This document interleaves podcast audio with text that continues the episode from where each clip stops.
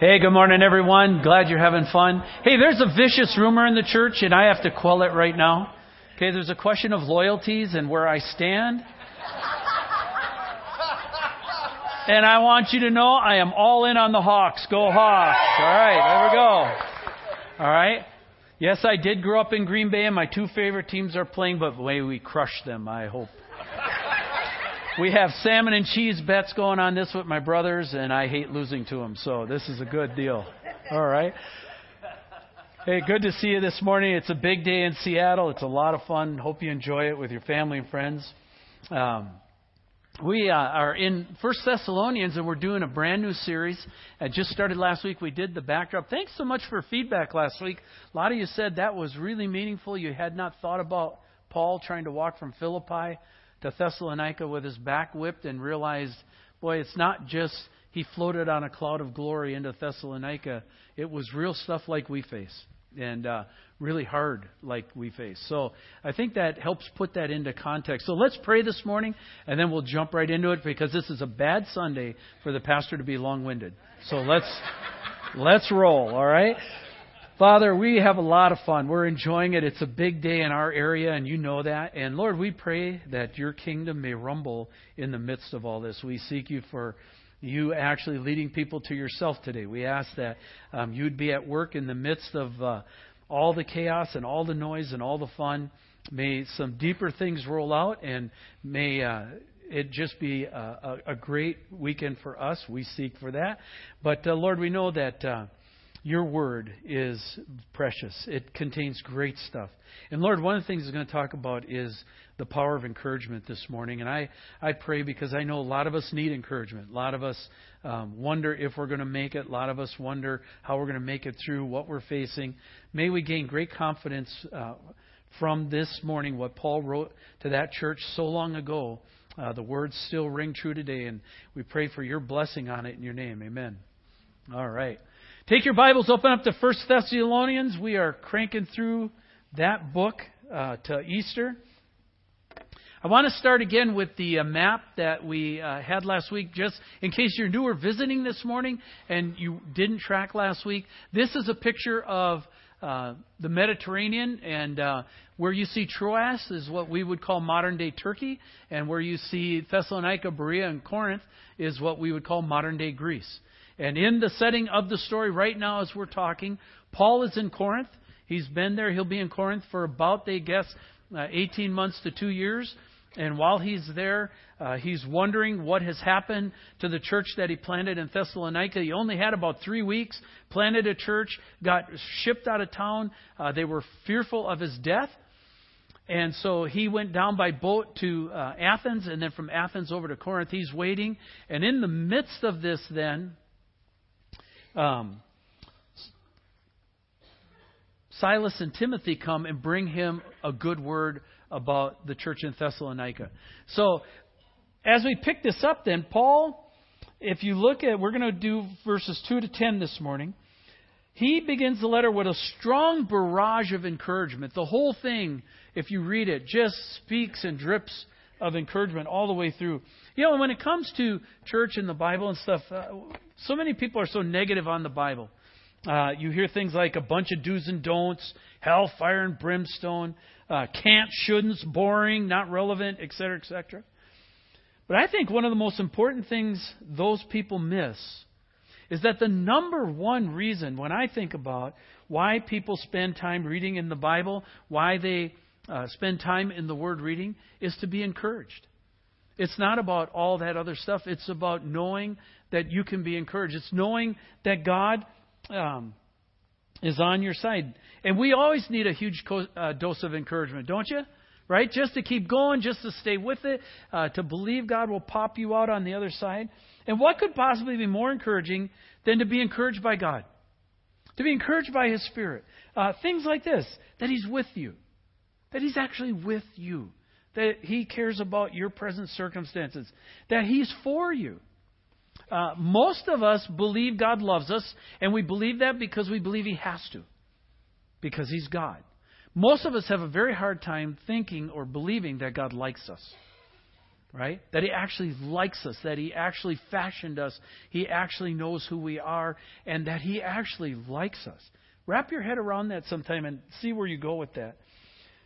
That He sees what you do for Him, that He will reward it. Many, many of you do all kinds of hidden things for Jesus that nobody ever sees.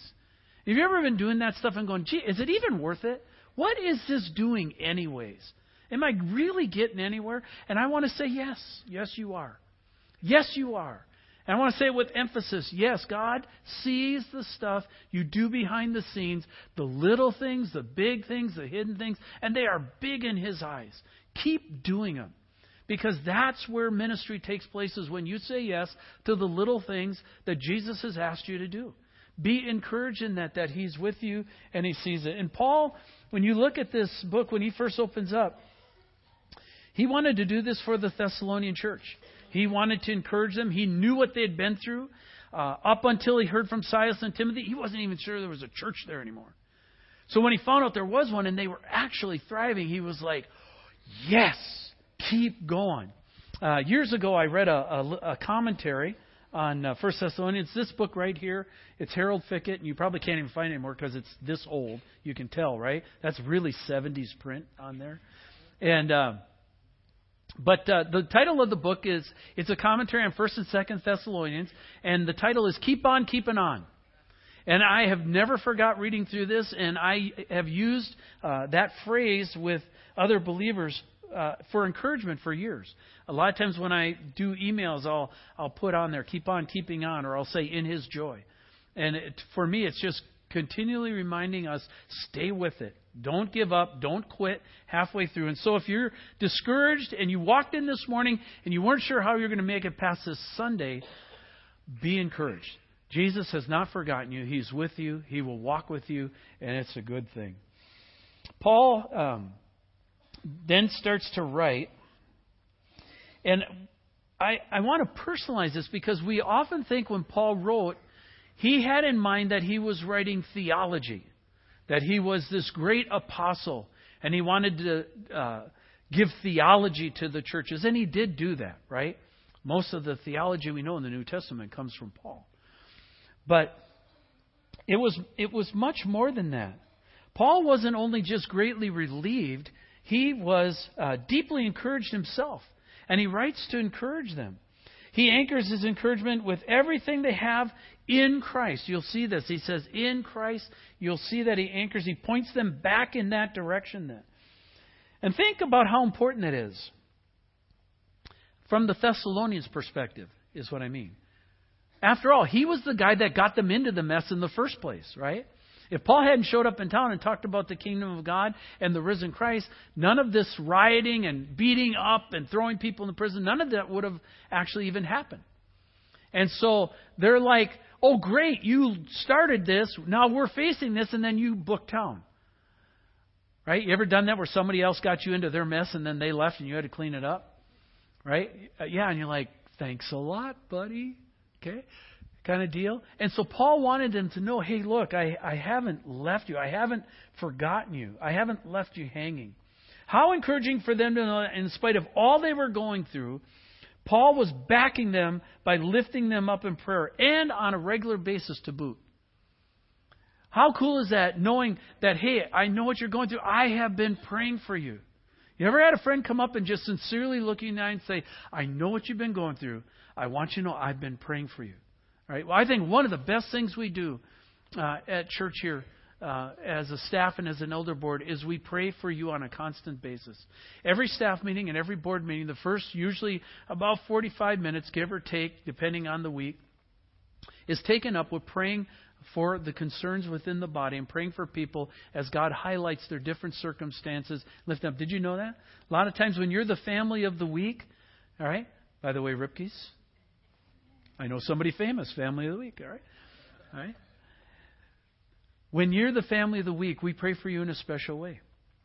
Because we believe that's really significant. And what's the biggest part about it? It's encouraging. It's encouraging to know when you have four kids that your pastors are praying for you, right? And when you're pulling your hair out of your head and going like, somebody's praying for you. All the other parents going, yeah, we know how that feels, right? It, it just is a really thing. Paul was backing him, lifting him up in prayer. When you hit the fiery trials of life, and trust me, if you have not hit them, you will. They will come your way. Nothing is more encouraging than having a posse that prays with and for you. It's an absolute lifeline. And this is one of the main reasons we're encouraging community groups. Yesterday on Saturday, we met with all the community groups leader and just did a let's synchronize and we walked through a bunch of questions and some great interaction. It really was fun. I walked away tremendously encouraged. Uh, but one of the reasons we're pushing community groups is so that you would have a group that you're a part of and our whole theme on that is don't do life alone. And the whole idea is there is that you have somebody who knows who you are and that they're praying with and for you. That you've got somebody you say, I know I could call them and I know if I hit this, they would they would pray for us. Right? And boy, if you don't have anybody like that, the, the Christian life can be an awfully dark, long trail if you're all by yourself. Uh, there is no such thing, one friend told me, as a Christian Lone Ranger. You don't survive very well. So let's look at this as Paul's going through it, and we'll pick it apart a little bit. All right? Um, we start with the first verses. We give thanks to God always for all of you, constantly mentioning you in our prayers, remembering before our God and Father your work of faith and labor of love and steadfastness of hope in the Lord Jesus Christ. Three phrases that he, he pulls out here. Three remembrances. Number one, work of faith. Right? Number two, labor of love. Number three, steadfastness of hope. Remember last week I talked about that First Thessalonians is the first book that Paul wrote in the New Testament. And as such, I said it provides kind of a first look at what the coming attractions will be. I want to show you this this morning uh, by just these three phrases. In Thessalonians, he just kind of briefly throws these, throws these out, but they become major themes in other books that he wrote later on. Uh, the expanded version of work of faith, if you look in Ephesians 2, it says, For by grace you've been saved through faith. And this is not your own doing, it is a gift of God, not a result of works, so that no one may boast. For we are his workmanship, created in Christ Jesus for good works, which God prepared beforehand that we should walk in them. And if you go to the chapter of Ephesians 2, the whole chapter is about you were rescued out of your death into life by faith, and in that faith you were given grace, and in that grace then God has prepared works for you to step into. Paul captures this whole thing in this little phrase, work of faith. Okay? Notice it's not a faith of works.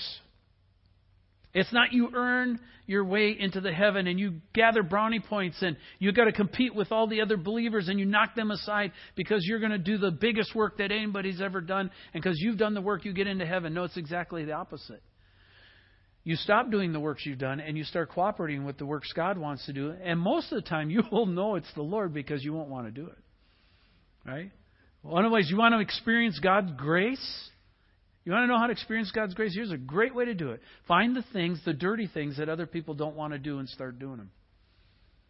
And almost always, uh, you will walk in God's grace.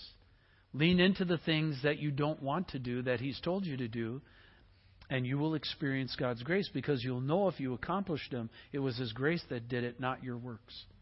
Right? But His grace produces great works.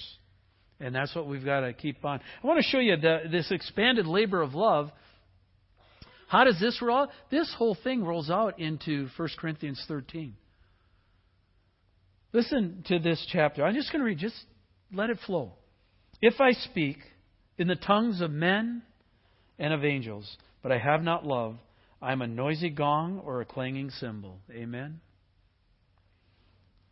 And if I have prophetic powers and understand all mysteries and knowledge, and if I have all faith, so as to remove mountains, but I have not love, I am nothing. If I give away all I have, and if I deliver up my body to be burned, but I have not love, I gain nothing. Love is patient. Love is kind. Love does not envy. It does not boast. It's not arrogant, and it's not rude. Does not insist on its own way. It's not irritable or resentful. It does not rejoice at wrongdoing, but it rejoices in the truth. Love bears all things, believes all things, hopes all things, endures all things. Love never ends. As for prophecies, they will pass away. As for tongues, they will cease. As for knowledge, it will pass away. For we know in part and we prophesy in part, but when the perfect comes, the partial will pass away. When I was a child, I spoke like a child. I thought like a child, and I reasoned like a child. When I became a man, I gave up childish ways. For now we see in a mirror dimly, but then face to face. Now I know in part, then I shall know fully, even as I have been fully known. And so now faith, hope, and love abide, these three. But the greatest of these is love. Probably the greatest chapter that's ever been penned in the history of literature comes out of this phrase that Paul coined here in uh, 1 Thessalonians labor of love. How love works, how it plays out. And all of us have been stepping into that labor of love all our lives as we've known Christ. One of the most surprising things for people is to realize how bad we are at loving. Most of us think we're really good at it till we get married. Right? And then we start to realize, wow, I am not anywhere close to where I thought I was or where I should be. If you go to the expanded version of the steadfastness of hope, Romans 5 says this Therefore, since we've been justified by faith, I'm reading a few extra verses because I couldn't get them all on the screen. Reading 1 through 5. Therefore, since we've been justified by faith, we have peace with God through our Lord Jesus Christ. Through him we've also obtained access by faith into this grace in which we stand. And we rejoice in the hope of the glory of God. And not only that, here's where it picks up on the screen, but we rejoice in our sufferings, knowing that suffering produces endurance, and endurance produces character. We all love that process so much. Character produces hope, and hope does not put us to shame because God's love has been poured out in our hearts through the Holy Spirit who's been given to us. That phrase that Paul uses in 1 Thessalonians here, the steadfastness of hope, gets expanded all over uh, the place. Uh, if you go to Hebrews 11, it's known as the Hall of Fame of Faith. But if you read in there, it also is the Hall of Fame of hope. And that these people, in the hope that God gave them, uh, some in great victories and some in incredible defeats, hung on to the hope of the better place and the better city that God had for them. And that all of their stuff was not complete until we came along. That God's going to wrap it all up, and our hope is wrapped in it. There's huge sections in um, Scripture that are pulled out in terms of this steadfastness of hope. In other words, you can't quit. You can't give up halfway through. You can't give up three quarters of the way through. Regardless of how you feel, you must lean into that grace and keep stepping towards Jesus, regardless of the circumstances. Paul expands those themes. Isn't that cool? Just off those three little verses, all of that we know in the rest of the New Testament came off of those, those verses.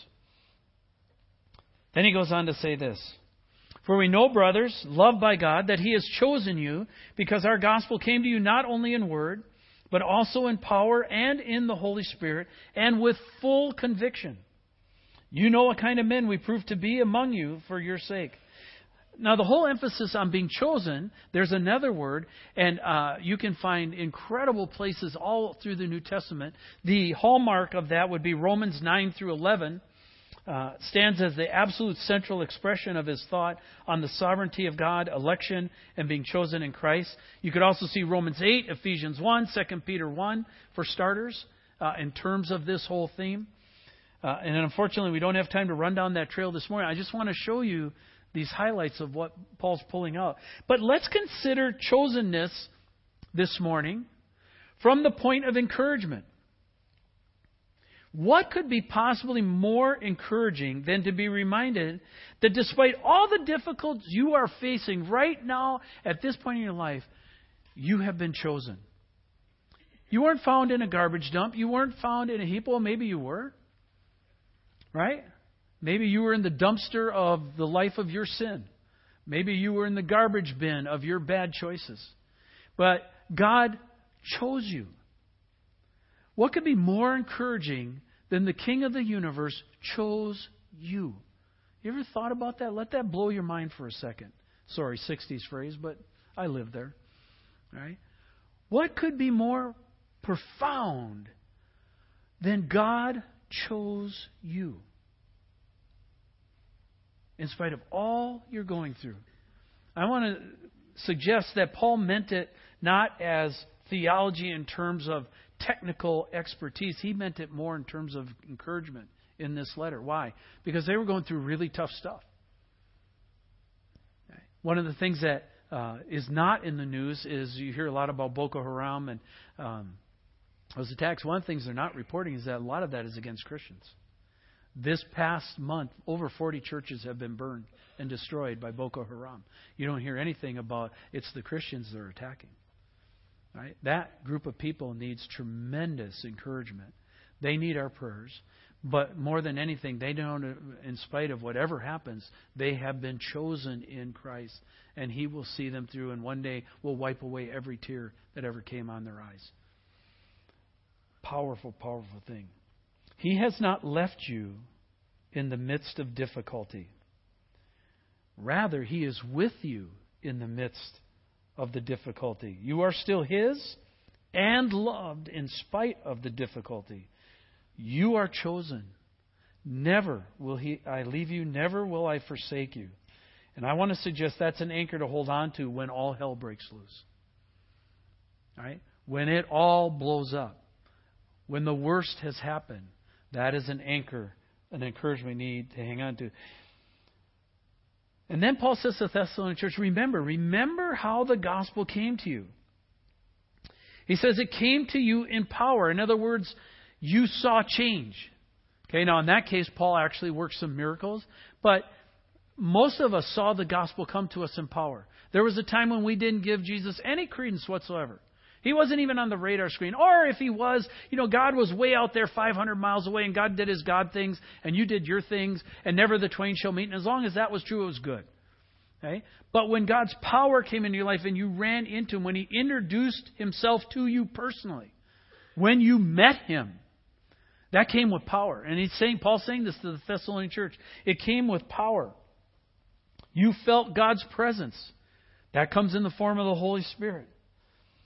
And you felt God's conviction. I would say two ways both a conviction to move towards Jesus and then away from your sin.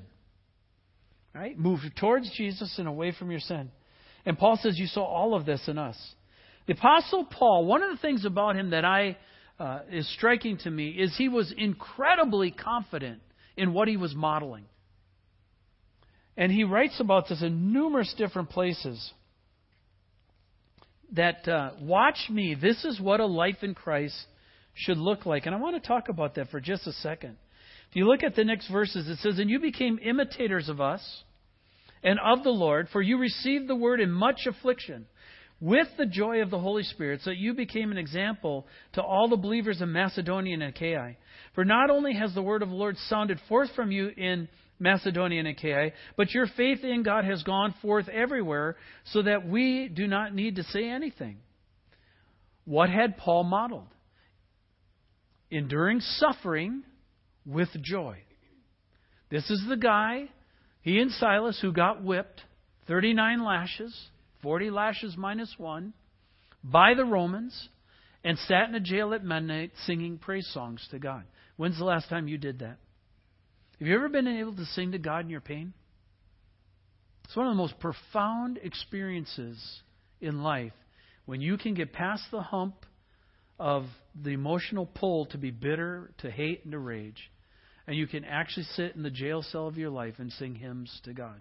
There's an old story about a French uh, underground guy who in World War II was captured by the Nazis and thrown in jail and was chained to the bunk bed in the cell.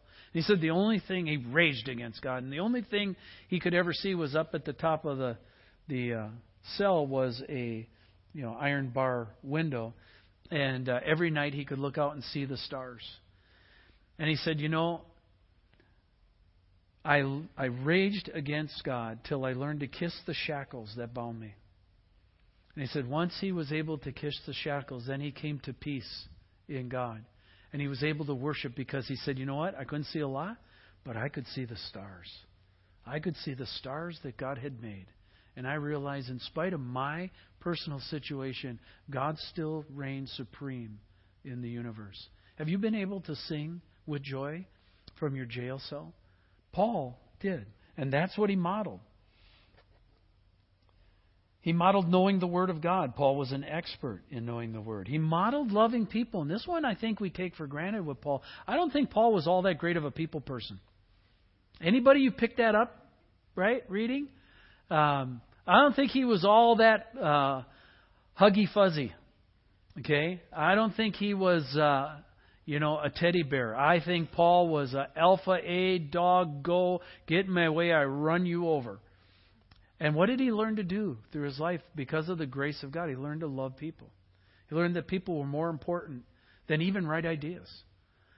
And he learned to love. And he modeled that for the Thessalonian church. He modeled self reliance to them. He worked hard. They were tent makers. He didn't receive an income off of the ministry, much like I do, uh, of which I'm grateful for. Paul was a tent maker. And, uh, and so they would work. And he says often night and day they would work. And while they were working, they would share the gospel with people. But I think the thing he modeled the most was a total trust of Christ. You know, this was not, Paul said, I know I'm going to have three missionary journeys. I know I'm going to do all these things. I know that this is how God's going to do it. And this is what's going to happen in this city, in this city, in this city. And yeah, some tough things, but you know how Jesus works. It's just all good there was a lot of chaos in Paul's life. There was a lot of uncertainty. He went to different places and couldn't find a way. And some, many scholars think in Second Corinthians he was depressed, clinically depressed. In other places he had open doors for ministry, and the Apostle Paul did not walk through them. The Apostle Paul did not walk through them. And yet, through all of it, he modeled how to trust Christ. And that's what we're doing is looking at this and looking at ourselves and encouraging God to totally trust Christ. And you know, you become like the people you follow. I was thinking about this week, and I was thinking about myself and Pastor Jan Heading. Jan was the pastor at North Shore, and he mentored me for 25 years. And so, if you don't like how it turned out, blame him. But I remember at one wedding, I was just being particularly insightful. I knew the couple, I knew the audience, and you know how as a pastor sometimes you can be deadly sneaky and throw things in that just wallop people, right? And I was just being particularly insightful, and while I was doing this wedding, Jan was kind of in the back and he was kind of sitting over where Steve and Mindy are sitting, Doug and Lisa over there, and he's writing furiously, right? And I think, oh man, I'm going to get critiqued on this one. And uh, he came up after and. Um, he was just, Steve, that was awesome. And I said, What were you doing? He said, I was taking notes. I said, You were taking notes? Yeah, was, Steve, that was profound. And I said, Jan, why are you surprised? All I'm doing is what you taught me. It was his stuff that I was using. Man, he was taking notes on himself and he didn't even know it. That's pretty funny. Right? But what had he done? He had modeled it well for me. Right? And, and that is what Paul was doing for the Thessalonian church. Then Paul talks about a great hope. Verses 9 through 10. For they themselves report concerning us the kind of reception that we had among you, how you turned to God from idols to serve the living and true God and to wait for his Son from heaven, whom he raised from the dead, Jesus, who delivers us from the wrath to come. That is the truest statement today, as it, that's as true a statement today as it was 2,000 years ago. Others were talking. As a matter of fact, they were telling Paul how they had heard how he had been received in Thessalonica. He said, You know, other people are telling me how we've been received by you as a church. We don't even have to tell them how you received us, they're telling us. He said, That's an incredible thing. That's an amazing thing. They had made a huge turn. Instead of surrendering their lives to their lust, they had abandoned that and surrendered them to the kingdom of God. That's what it, by the way, means when you turn from idols and you turn to the living God. You abandon your life of lust. Whether it's lust of the flesh, lust of power, lust of money, lust of you name it. You abandon your idols and you turn to the living God. And that's what he's encouraging the Thessalonian church that they've done. They were now persevering in affliction serving the living and resurrected Christ in love and waiting patiently for his return. Does that sound like anybody else you know? Doesn't that sound like us as a church? You know anybody else who's waiting patiently? Okay, Jesus, any day now, let's go. Okay, right? We're doing the same thing. We're waiting for Him patiently.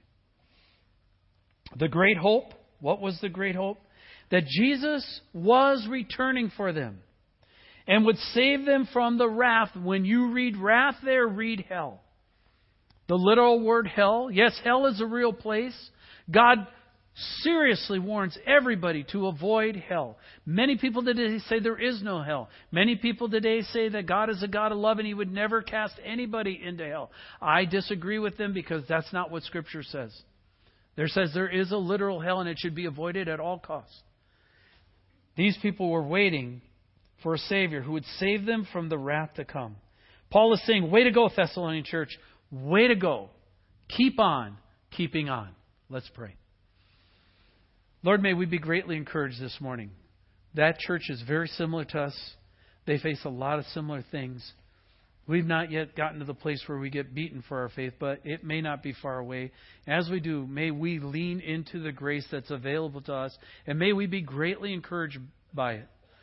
Lord, if someone's discouraged this morning, if someone was here and they were going to quit, or they are fading and they don't know how they can hang on another week, I pray that this morning will be a great encouragement for them to keep hanging on to you no matter what.